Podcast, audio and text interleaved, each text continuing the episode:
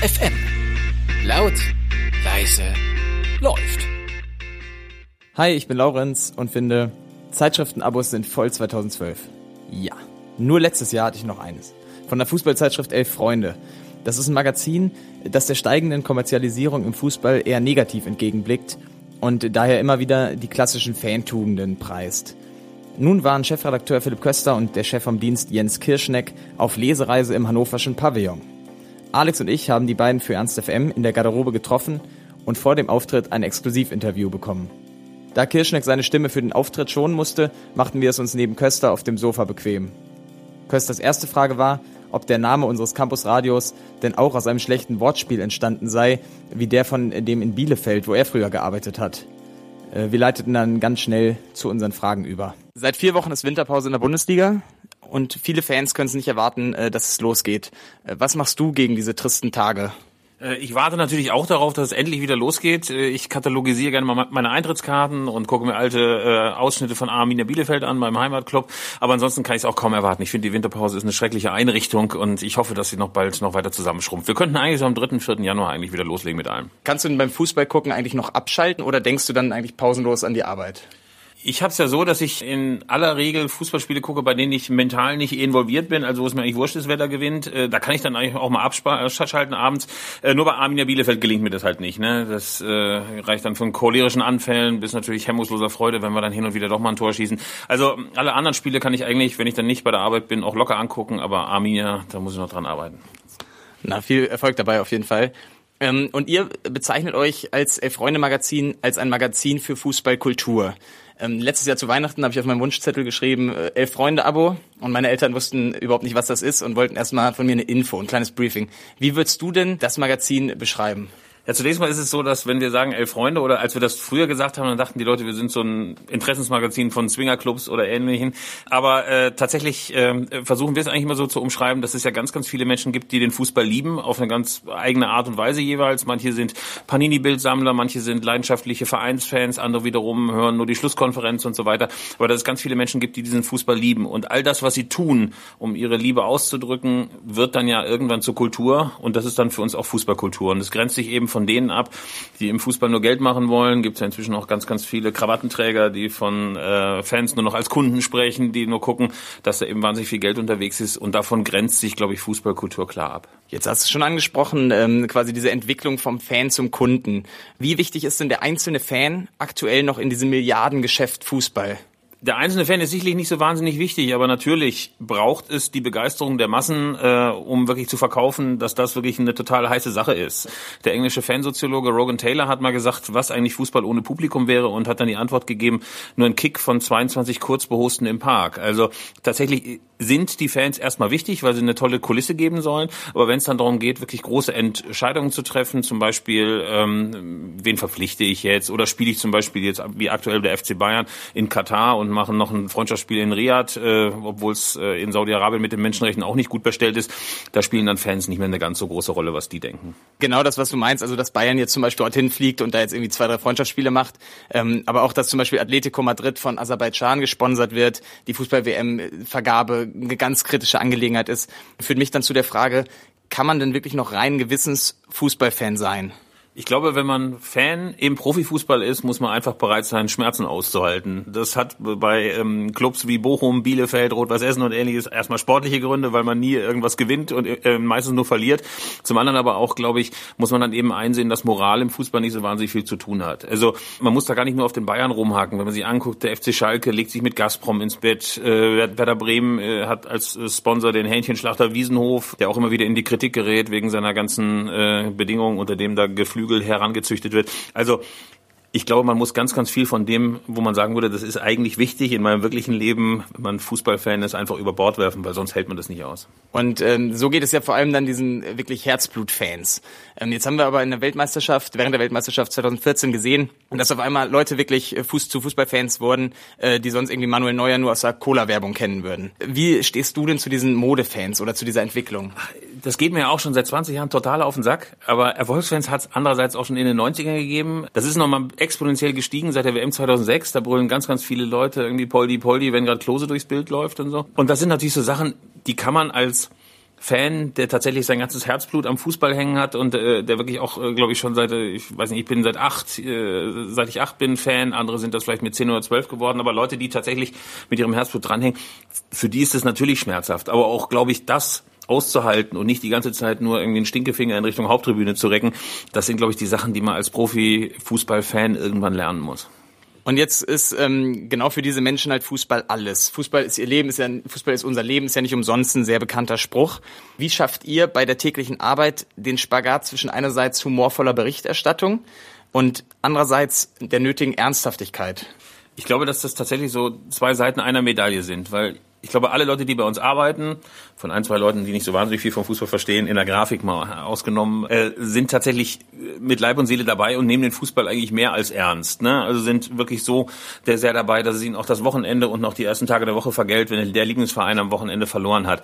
Aber ich glaube, gerade aus diesem Überernst, den ganz, ganz viele Fans ja haben und den wir auch in der Elf-Freunde-Redaktion stark vertreten haben, aus diesem Überernst entsteht halt auch wieder Komik. Ne? Also wenn eine Bochumer Fans hast, äh, wo dann sich der Trainer hinstellt und sagt, ihr seid die besten Fans der Welt dann muss einem diese Komik ja schon auffallen. also ähm, sicherlich gibt's in Bochum und in Bielefeld und in Essen nicht die besten Fans der Welt. Also dieser ganze Pathos, dieser ganze Ernst, der da eben auch dann immer mitschwingt und den man selber ja auch total ernst nimmt, wenn es der eigene Verein ist, der bricht sich halt mit dieser schnöden Realität, wenn man dann irgendwie in der dritten Liga gegen, ah, was weiß ich, gegen Sonnenhof Groß Asbach spielt oder so, äh, wo dann hinten noch die Kühe über die Weide gejagt werden. Also ich glaube, Ernsthaftigkeit gebrochen an der Realität, da entsteht dann automatisch Komik draus.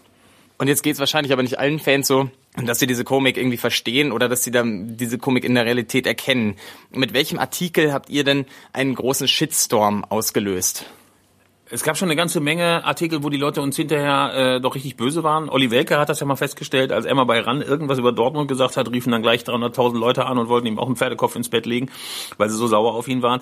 Bei uns sind das eigentlich immer dann Artikel, äh, wo wir irgendwelche großen Vereine kritisieren. Schreibst du irgendwas Schlechtes über den FC Bayern, ähm, ja, alle BVB-Fans oder äh, umgekehrt über Dortmund, ja, dann nennt euch doch gleich ein Bayern-Magazin um.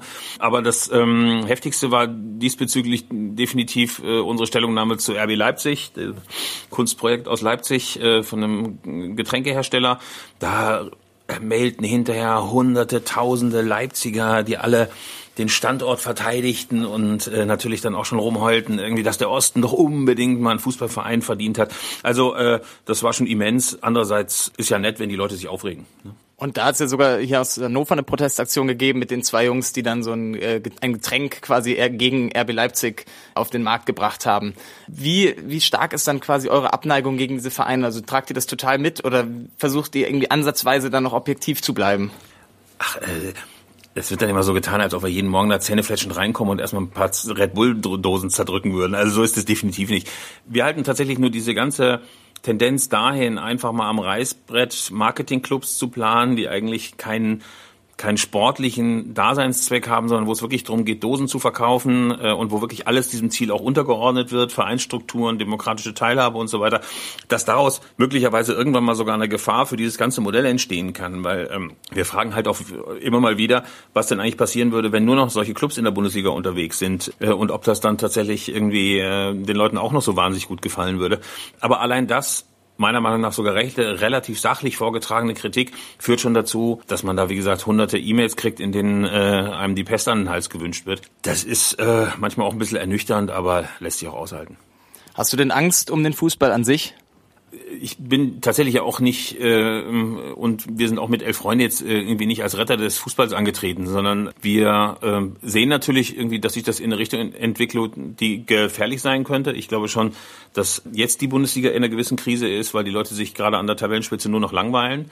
Da kann jetzt der DFL-Geschäftsführer noch und nöcher sagen, ja, die Liga ist wahnsinnig spannend. Ist sie einfach nicht. Oben kriegt man das große Gähnen. Man könnte eigentlich eine 17er-Liga ohne die Bayern gründen und es wird auch niemandem auffallen. Ähm, all diese Tendenzen sind da. Wir können das natürlich auch drüber warnen, aber man muss natürlich auch sehen, dass unser Einfluss definitiv begrenzt ist. Und du hast jetzt die Fankultur schon, insbesondere, ähm, schon besonders angesprochen. Gucken wir mal ein bisschen direkt auf Hannover, wo ihr heute seid. Es gibt hier schon seit Monaten einen Streit äh, zwischen dem Verein und den Ultras, die sich schlecht behandelt fühlen. Ähm, die Ultras fordern den Rücktritt von Martin Kind, besuchen zum Beispiel jetzt keine Fußballspieler mehr aus der ähm, mehr von der ersten Mannschaft. Die Stimmung im Stadion ist gruselig. Was ist dein Eindruck von dem herrschenden Problem? Ich glaube, dass man dann eine äh, merkwürdige Tendenz sieht, dass man einerseits sieht, dass sich ein Großteil des Publikums auch eher mit dem Vereinspräsidium identifiziert als mit den Ultras, die dann oft als zu radikal wahrgenommen werden. Ich glaube, dass tatsächlich da ähm, in der Situation äh, die Situation auch deswegen so verfahren ist, weil man in den Jahren vorher zu wenig aufeinander gehört hat. Also die Verdienste von Martin Kind um den Verein sind unbestritten, hat äh, sicherlich den Verein in, in, etwas ruhigeres Fahrwasser geführt. Aber ich glaube, es fehlt ihm völlig an jedem Verständnis für das, was aktive Fankultur ist. Der ist gewohnt in seinen ganzen Läden, äh, in seinem äh, in seiner Hörgerätebutze da, dass ihm alle äh, aufs Wort folgen, dass wenn er was sagt, das Ganze auch Gesetz ist. Und dann hat er da plötzlich so eine renitente Jugendkultur, die unter 96 und unter Anfeuerung und unter, Fankultur was anderes versteht als er, nämlich immer nur der Mannschaft zuzujubeln. Und ich glaube, dass die Eskalation jetzt eigentlich nur ein Ausdruck dessen ist, dass er schon in den Jahren zuvor eigentlich sträflich ignoriert hat, was so in der Fankurve vor sich geht. Und mittlerweile haben sich jetzt auch schon Spieler wie Stindl und Zieler ähm, besorgt zu dieser fehlenden Stimmung und zu dieser gesamten Entwicklung an sich geäußert. Inwieweit sind denn Spieler heutzutage noch frei, ähm, sich in solche übergeordneten Fragen einzumischen? Es ist immer lustig, da heißt es immer, die Spieler müssen Vorbild sein. Fakt ist nur, ähm, dass wenn sie dann mal wirklich eine eigene Meinung vertreten, jedes Mal den Eindruck hat, das ist eigentlich überhaupt nicht gewünscht. Man hat es jetzt aktuell gesehen, Robert Lewandowski wählt bei dieser Kirmeswahl der FIFA zum Ballon d'Or ausnahmsweise mal nicht Manuel Neuer, sondern äh, Cristiano Ronaldo und wird tatsächlich dann sofort von Matthias Sammer in die Acht gestellt. Ja, das hätte er sich besser überlegen müssen, da hat er kopflos gehandelt und er hat inzwischen auch eingesehen, dass Manuel Neuer eigentlich die Nummer eins ist. Also diese ganzen Geschichten führen für mich einfach zu, dem, zu der Einsicht, dass sie das letztlich gar nicht wollen. Also die wollen nicht, dass die Spieler mündig sind, die sollen sich nicht einmischen, gerade nicht in Vereinsbelange, sondern einfach nur die Klappe halten und Tore schießen. Und genau aus diesem Grund gelingt es ja Journalisten ähm, eher selten noch diese impulsiven Reaktionen, wie zum Beispiel von Per Mertesacker, Stichwort Eistonne, nach dem Algerien-Spiel bei der Weltmeisterschaft hervorzulocken. Welche Phrasen von Fußballern kannst du denn nach deiner Arbeit als Fußballjournalist überhaupt nicht mehr hören? Es ist ja, muss man tatsächlich sagen, völlig ernüchternd, was Fußballspieler alle für einen Quatsch daherreden. Äh, das kann man natürlich einerseits verstehen, weil sie, glaube ich, eigentlich wirklich ähm, den großen Willen haben, nicht aufzufallen und möglichst schnell aus der Mixzone in die Kabine zu kommen. Äh, aber wenn es dann immer wieder heißt, äh, ich stell da, ich stehe da, wo der Trainer mich hinstellt oder ich will mich jetzt anbieten oder natürlich habe ich mit dem Verein noch nicht abgeschlossen, obwohl man ganz genau weiß, dass er schon längst mit drei anderen Clubs verhandelt. Also diese ganzen Phrasen kann man weder vom Fernseher hören, noch äh, wenn man sie dann im Interview hört. Und ähm, wir haben tatsächlich schon so viele Interviews geführt, wo man hinterher Hände, äh, Hände ringt und Haare raufend rausging und sagt, oh Gottes Willen, kann er nicht mal normales Deutsch reden oder kann er mal ein bisschen weniger ängstlich sein, ein bisschen die Handbremse lösen. Aber ähm, ich glaube, diese diese Schiene, dass die sagen, ich will einfach nur nichts Falsches sagen und nicht den Trainer verärgern, die kriegt man aus den Profis nicht mehr raus. Äh, was waren denn dann äh, positive Gegenbeispiele? Also was ist so eins deiner interessantesten Interview, äh, Interviews gewesen? Welcher Partner war da dabei? Ich meine, manche Originale wie Ansgar Brinkmann und so interviewt man immer wieder gerne, weil der natürlich dann immer erzählt, wie er da so eine Schneise der Verwüstung in verschiedene ostwestfälische Städte da geschlagen hat. Äh, Martin Johl, Trainer vom Hamburger SV, war großartig, weil er ähm, äh, uns dann erstmal zeigte, ich zeige euch mal, wie man den Ball mit der Arsch anstoppt, sagte er. Und dann ließ er sich vom Pressesprecher tatsächlich einen Ball zuwerfen und schafft es tatsächlich dann auch den Ball mit dem Gesäß anzustoppen. Sowas ist ja echt super.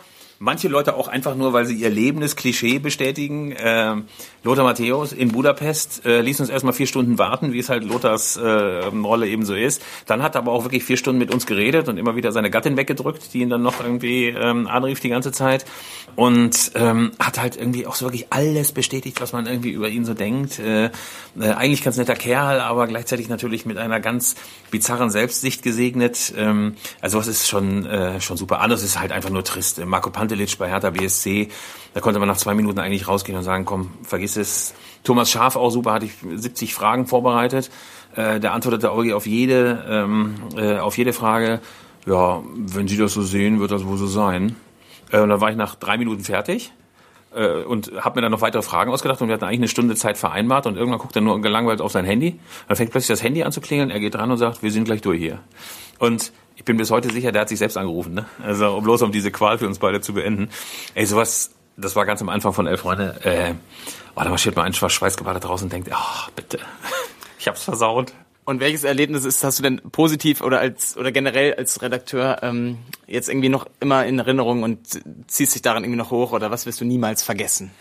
Ach, schön war schon ganz am Anfang. Ich meine, wir sind mit elf Freunde ja dann mit zwei Leuten gestartet in so einer Altbauwohnung in Berlin. Äh, keine Kohle, haben uns von der Oma, von meinem Mitgründer da noch ein bisschen Geld geliehen. Ähm, und wurden am Anfang ja auch einfach nicht wahrgenommen, äh, haben auch echt ganz wenig verkauft. Äh, äh, und dann war es so, dass wir relativ schnell eine gute Presse hatten, weil wir den Kicker mit so Fake-Leserbriefen äh, gefoppt hatten. Da standen dann im Kicker dann eben so großartige Floskel-Beiträge äh, ähm, ähm, von vermeintlichen Lesern wie das heißt mal äh, Rolf Töpper aus Wien oder A. Dorno aus Tübingen oder oder äh, haben wir sämtliche Lindenstraßencharaktere, Carsten Flöter aus Darmstadt und so. Also äh, wirklich super. Und irgendwann waren tatsächlich mal alle elf Leserbriefe im Kicker von uns durch so bizarre äh, Namen. Das war schon lustig und das äh, äh, hat dann ganz am Anfang eben schon ein bisschen Auftrieb gegeben. Ansonsten sind es manchmal schon einfach so so Interviews mit alten Legenden, was ich halt persönlich super finde. Ne? Also gerade so, so Helden aus Bielefeld, wo ich die ich dann immer mal wieder reinschiebe noch. Wir haben hinten so eine Rubrik, die heißt der Fußball mein Leben und ich, wo wir so alte Knacker interviewen. Wolfgang Kneip, äh, Torhüter in Bielefeld hatten wir jetzt mal neulich. Äh, das war also Idole meiner Jugend und die mal zu treffen ist dann schon immer super. Und ähm, es gibt jetzt zum Beispiel unter Polizisten gibt es immer so diese Bezeichnung nasser Fisch ähm, für Fälle, die nie gelöst wurden und die ähm, einen aber trotzdem immer beschäftigt haben. Ähm, welche Story wolltest du eigentlich schon immer mal machen? Hast es aus verschiedenen Gründen irgendwie nicht geschafft und warum nicht? Ach, äh, es, es gibt ja tatsächlich immer mal so ein paar paar Sachen, die wir unbedingt mal machen wollten. Ähm, eins haben wir uns tatsächlich jetzt im Dezember, nee, im September gerade mal erfüllt, dass wir tatsächlich mal Fußballspieler elf Freunde machen lassen. Haben wir so 13, 73 Bundesliga-Profis hingekriegt. Wobei das dann natürlich auch immer ernüchternd ist. Ne? Du denkst, ey, du hast Bundesliga-Profis, die erzählen jetzt mal aus ihrem innersten äh, Bedürfnissen, ihrem innersten Leben und dann hast du ja teilweise dann doch wieder den üblichen Schrott. Ne? Also ähm, aber teilweise eben auch wirklich ganz, ganz anrührende Geschichten. Florian Fromlowitz hat zum Beispiel über das Leben äh, nach dem Tod von Robert Enke gesprochen äh, und geschrieben, wo ich wirklich so den Eindruck hatte, ähm, da hat so ein tragisches Unglück wirklich auch das Leben eines anderen Menschen fundamental verändert. Äh, das war total anrührend zu lesen. Anderes ist halt so, hat ein Philipp Lahm hat beispielsweise Uli Köhler interviewt, äh, um mal die Rollen zu tauschen. Und hat man vorher dem, dem Philipp Lahm dann noch so 20.000 Fragen und er hat dann nur seine eigenen Fragen benutzt und die waren dann halt jetzt auch nicht so, dass die Leute gesagt haben, das ist ein ganz großes Lese Leseabenteuer und so. Aber um in die Zukunft zu blicken, ich weiß gar nicht, ob es jetzt so irgendwas gibt, so eine, so eine Superstory, die ich unbedingt machen wollte, aber was wir auf jeden Fall jetzt im nächsten September machen werden, ist, dass wir einmal um die ganze Welt reisen werden und für elf Freunde mal aufschreiben, wie es eigentlich momentan global um den Fußball steht.